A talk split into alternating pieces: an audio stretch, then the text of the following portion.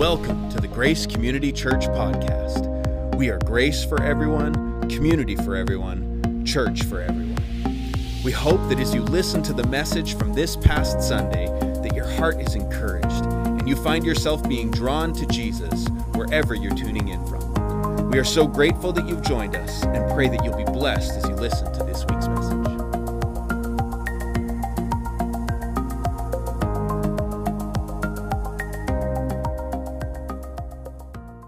Hey friends, how was your Christmas holiday? We we had a wonderful little break, lots of family, relaxing, lots of turtles and eggnog consumed.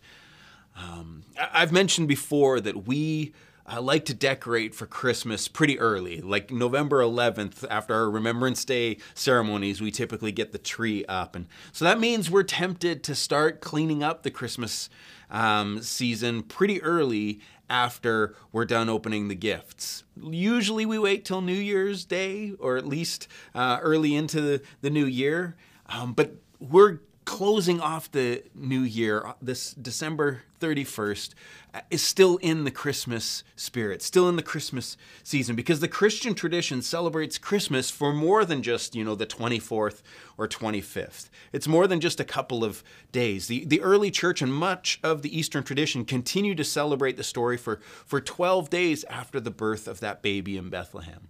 The the twelve days of Christmas is, you know, we all know the song, right? The twelve days of Christmas, it's that period in the church calendar that marks the span between the birth of Jesus and the coming of the wise men, of the Magi. And it begins on the twenty-fifth, Christmas Day, and runs right through till January sixth, which is called Epiphany, or sometimes called Three Kings Day. And we're going to go ahead and jump ahead and talk about the wise men today. I know it's not the sixth yet, but we're going to Uh, close off the year by talking about the gifts that the Magi brought and what gifts we might bring. You've likely heard reference to these three wise men in some of the Christmas carols we've sung over the last number of weeks, whether it was in What Child Is This? You know, the, the verse that says, so bring him incense, gold, and myrrh, come peasant king to own him. The King of Kings salvation brings, let loving hearts enthrone him. Maybe you've heard We Three Kings, maybe the Bare Naked Ladies version, the We Three Kings of Orient are, bearing gifts we traverse afar, field and fountain, moor and mountain, following yonder star. Or even the Little Drummer Boy references the Three Kings. It says, come, they told me, pa-rum-pa-pum-pum, a newborn king to see, our finest gifts we bring to lay before the king, so to honor him when we come. Lots of pa-rum-pa-pum-pums in the middle there that I didn't bother quoting. But you'll likely see this joke pop up. It probably happened through your feed already, and if it hasn't, it's going to be coming. The, the, the joke that popped up that says, Mary, exhausted, having finally gotten Jesus to sleep, is approached by a young man who thinks to himself, what this girl needs is a drum solo. Our finest gifts we bring, pa-rum-pa-pum-pum. I can just hear Bing Crosby and David Bowie now. Christmas is not quite over yet, and I don't know if you're the kind of people who have your stuff already cleaned up, um, but we're going to continue to celebrate today the gifts of Advent. For the last number of weeks, we've been turning our hearts to hope, peace, love, and joy. And today we're going to celebrate the, the greatest gift that's ever been given to us, the Christ child, that baby born in Bethlehem, and think about how we might bring gifts to him. If we were one of the wise men, what would we bring? This incredible gift that's been given to us. So the word of God has been made flesh, made his dwelling among us. God has become one of us in order that he might save us. And so there were those who maybe recognized this gift from the start, whether it was the shepherds, the imaginary little drummer boy, or the Magi from the east. They, they came to see this king. And they came to worship, they came to bow down, to pay homage to the newborn king. And so it's the Magi who bring gifts. Today we're going to look at some of those gifts and think about what gifts we might bring. Let's get back one more time into the Christmas story as we close our Advent series, the gift, Gifts of Advent. Matthew chapter two, verses one to eight say, after Jesus was born in Bethlehem in Judea, during the time of King Herod, Magi from the east came to Jerusalem. And they asked, where is the one who has been born King of the Jews? We saw his star when it rose and have come to worship him. When King Herod heard this, he was disturbed, and all Jerusalem with him. When he had called together all the people's chief priests, teachers of the law, he asked them where the Messiah was to be born. In Bethlehem, in Judea, they replied, for this is what the prophet has written. But you, Bethlehem, in the land of Judah, are by no means least among the rulers of Judah, for out of you will come a ruler who will shepherd my people Israel. Then Herod called the Magi secretly and found out from them the exact time the star had appeared. He sent them to Bethlehem and said, go and search carefully for the child. As soon as you find him, report to me so that I too may go and worship him. We'll pause here for a second. So there's these Magi. Who are the Magi? They're, they're often called the wise men. The Bible doesn't say how many of them there actually were, but because of the three gifts that get mentioned, tradition states that there were likely three of them. And they were uh, magi, they were wise men, they were magicians, astrologers, astronomers. They were, they were men who sought to understand the world by looking to the heavens. And they noticed a strange celestial occurrence. They, they saw a star, and they, they interpreted that as the announcement of a special birth, that there was a new king that had been born. Uh, so there was this special um, occurrence in the heavens, this king who had been born with with something more than just like a, you know, an unusual occurrence. There was some divine portent to this um, to this birth, and so they set out at once to find out who it was that had been born. And they followed this star, and it leads them to Herod, who's known as the King of the Jews. And this is where the story quickly becomes a tale of two kings. Herod, the one who was accustomed to people coming to bow before him, who was accustomed to hearing that he was the king of the Jews. He, he had um, built entire cities, monuments to himself. He had remodeled Jerusalem, but he allowed the Hebrew people to continue their worship. So he ruled over the Jews, still attached to Rome, but allowed them to continue to worship their God, um, as long as they continued to recognize his power and rule over them as well. Uh, history records that he had built a fortress to the north of the temple, but he still allowed temple worship to happen. He built a royal basilica, more glorious than the temple itself, to the south of the mount. And so he was known as the King of the Jews. He was ruling with like just enough force to keep the people in line and just enough leniency that the people were able to continue practicing their religion. And then these star readers come from the east, and they speak of this newborn king, and they call him the King of the Jews. Well, this gets Herod's back up. He's, he's uh, concerned. He's, he's feeling threatened because he's known as the King of the Jews. And so he calls the chief priests and the teachers of the law to find out, where is this Messiah, and when is he to, where is he to be born? And they report back to him that it was Bethlehem. Well, why Bethlehem? Well, Bethlehem was the city of David, from the line of David, which was common knowledge that that's where the Messiah was to be born from. He was going to be a descendant of Israel's greatest King David. And there was a prophecy from long ago. Micah five two says, you, Bethlehem Ephrathah, though you are small among the clans of Judah, out of you will come for me one who will be ruler over Israel, whose origins are from old, from ancient times. In other words, this second king, this new king that has been born, was no ordinary king. This was a divine proclamation of a Messiah that was going to come, a deliverer, a, a savior. This is the town of Joseph. He and Mary had to travel in order to be registered, and that's when the time came for the baby to be born. This baby, Christ, the Lord. He's no ordinary baby. This is the King of Kings, not just King of the Jews. So Herod sends the wise men on their way, and he says, report back to me once you find the child so that I can come and worship him, under the guise of wanting to come and worship. We pick back up in Matthew chapter two. After they had heard the king, they went on their way, and the star that they had seen when it rose went ahead of them until it stopped over the place where the child was. When they saw the star, they were overjoyed. On coming to the house, they saw the child with his mother Mary, and they bowed down and worshipped him. They opened their treasures and presented him with gifts of gold, frankincense, and myrrh. And having been warned in a dream not to go back to Herod, they returned to their country by another route.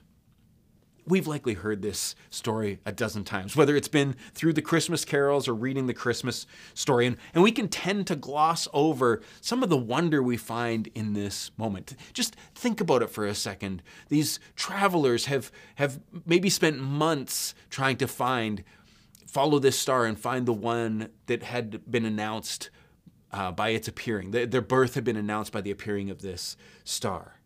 Our manger scenes often include the three wise men, but it's unlikely that they arrived the night of that miraculous birth. It's, it's likely that the star appeared that night, and then they began their journey, and they made their way to Herod, and then they, they found their way to the place where the child was. They would have traveled far and wide in searching for this king, likely arriving months, maybe even up to two years after Jesus was actually born. So sometimes we, we we get this picture in our mind that it's, you know, the same night that Jesus was born, they bring their gifts, but they've been traveling for a long time. Uh, allow me to borrow some words from Walter Wangerin Junior He creatively retells the story of the Magi's visit from the perspective of one of the wise men. He writes, "I come to honor you, the baby you at your mother's knee, the human you whose flesh is vulnerable to the troubles of this existence, the tender you whose face reflects the feelings of people around you.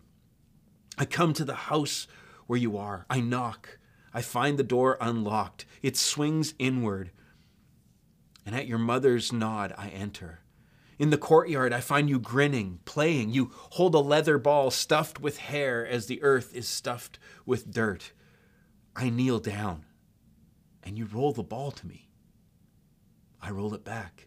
You catch it and laugh, and I'm transported. You've allowed me to play with you, my Lord, and you enjoy this company.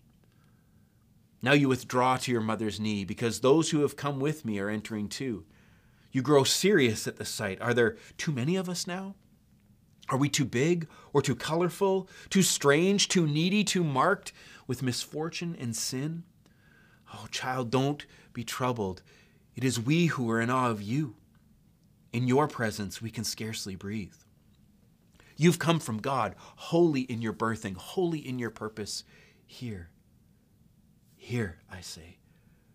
Though this may be the house of your parents, it is the world of a people lost in darkness. And you have come like blazing light, enlightening the places I live and work, the evenings of my family and the daily routines of all my duties. But you, holy Jesus, have come as gently and naturally as a child so that we can approach you without the terrors of mortals before eternity. Don't be troubled by us. We have come to worship you. So now we bow before you. O Christ, You, you raise your little hands. Even while we worship you, you sweetly receive your due and you bless us too. We feel the sacred heat. We feel your love as gratitude within our breasts, as speechless healing heat.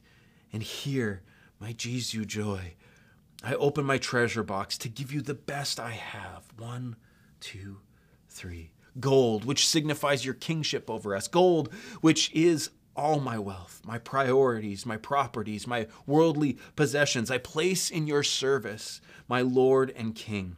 For my attachment to you is greater than my attachment to things. Incense, which signifies your divinity. Incense, which is myself, my hands, my skills, all that they can accomplish, my energies and purposes in this life. I offer to you as a living sacrifice, a sweet odor in your nostrils, my Lord and my God. For it was you who knew me before I was born, and you who called me by name. And myrrh, which signifies your death, with, with myrrh, which is my love, my pure, unsentimental love for you. I will anoint your feet in the Lenten season.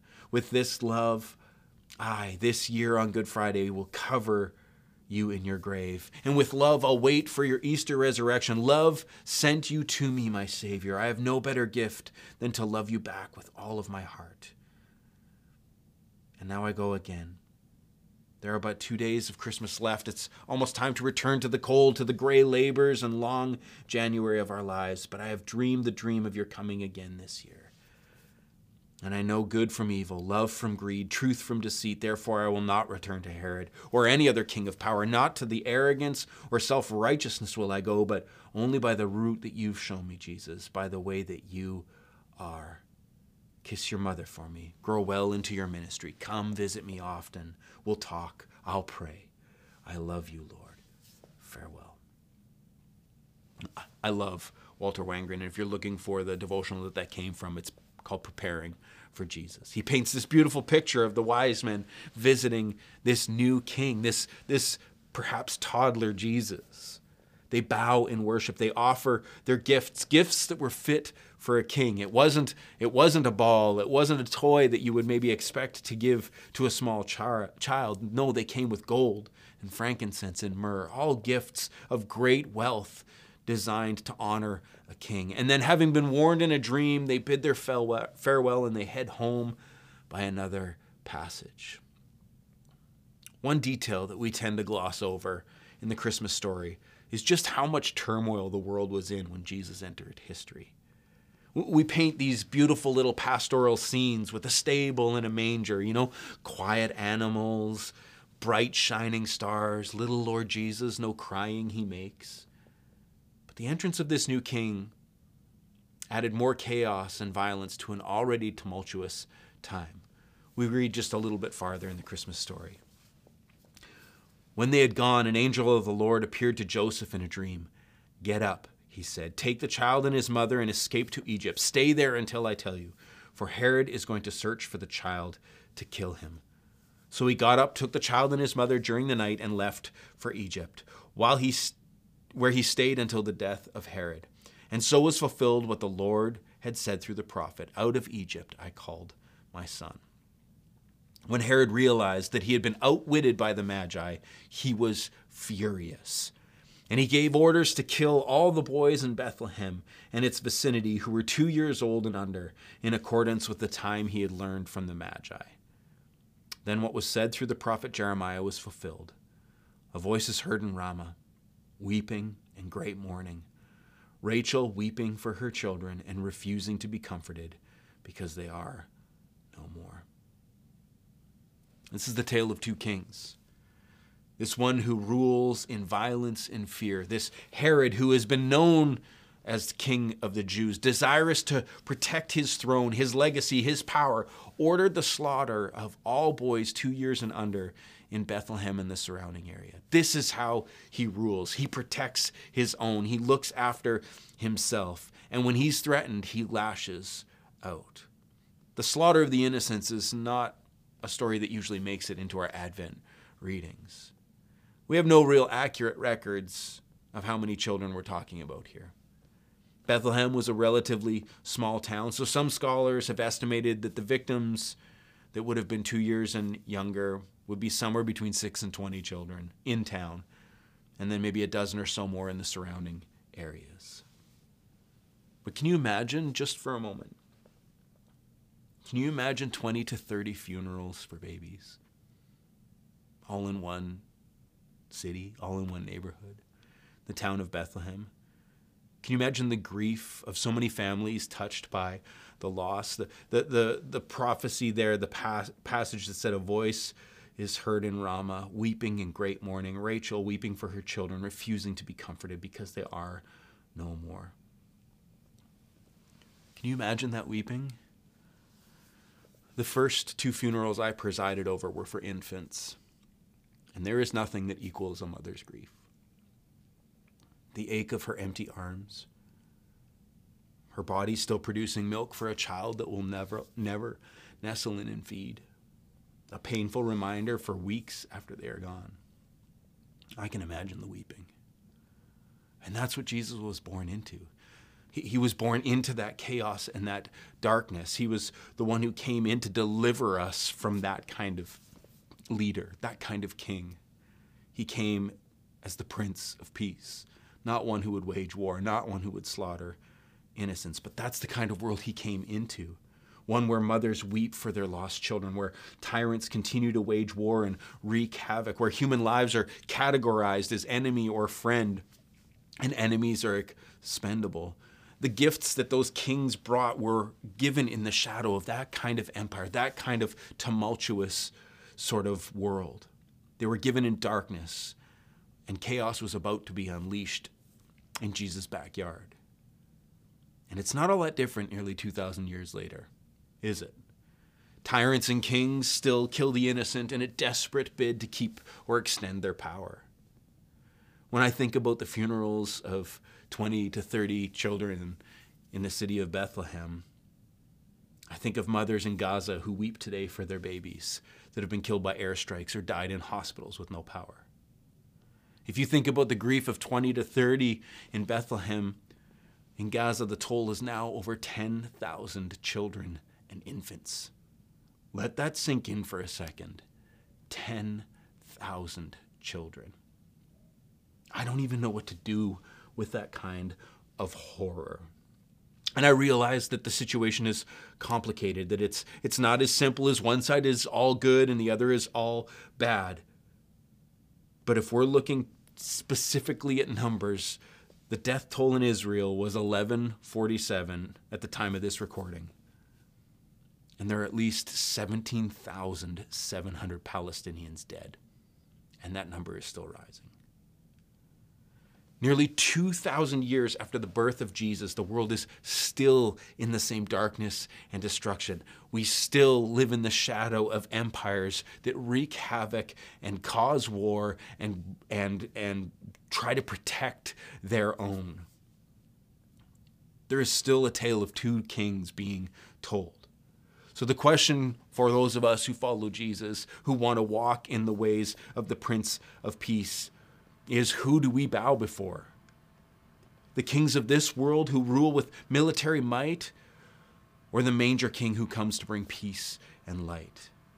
I may not know how to combat all of the darkness. I may not know what to do with all of that horror, but I know that if I bring my gifts to the right king, if I will bow down and worship the right king, he will use me to bring a little bit of light to the world around me. Neither two, nearly two thousand years later, we still bring our gifts to a king. Whether we bring it to the kings of this world and attempt to pour all of our energies into seeing things happen the way that they want it to happen, or we give to a king who rules a different way in a different kingdom. We still give those gifts in the shadow of war and darkness. We push back against the prevailing tide, and we bring goodness and light. So as we close the year of twenty twenty-three, think about the gifts you've already had the opportunity to receive. Gifts of hope and peace and love and joy. Let's look back on this year and see how we've received so many great gifts. And let us give thanks for those. But let us think also of some of the gifts we've been able to give. Where have we brought more hope or more peace or more love or more joy? Let's, let's slow down as we, as we close this year off. Let's pause just for a moment to think about the gifts that we give because we have received so much. Let us, with hope and peace and love and joy, look into this new year and think about how we could bring some of those gifts and offer them to our King. Or we could take what we've been given and offer it to others. Our finest gifts we could bring. Pa-rum-pa-pum-pum. I'd maybe hold off on the drum solos. But what gifts could you bring to honor a king as you close out this year? What, what light could you bring into this present darkness? Maybe it means doing something here locally. Maybe it means giving to organizations that are helping where darkness and war is tearing families and countries apart. But what hope, what peace, what love, what joy could you bring into this world as you think about the new year? Where could you see the image of God in every baby, every child, every human being you come in contact with? Where could you recognize that they've been created in God's image as well and are just as deserving of the hope, peace, love, and joy that you have received? How could you bring those gifts to bear in this world, in this hour? Come, they told me. A newborn king to see. Our finest gifts we bring to lay before the king. Let's pray. God, we're so thankful that you come to us in the dark, that even in the middle of trauma and, and tragedy, your light shines, that you enter into the muck and mess and you bring a glimmer of hope, of peace, of love, and joy. Would you help us to bring our gifts to you, that we may bring hope to the world around us, to, to love the way that you love, to make peace the way that you make peace, to spread joy the way that you spread joy, and in whatever little way we can.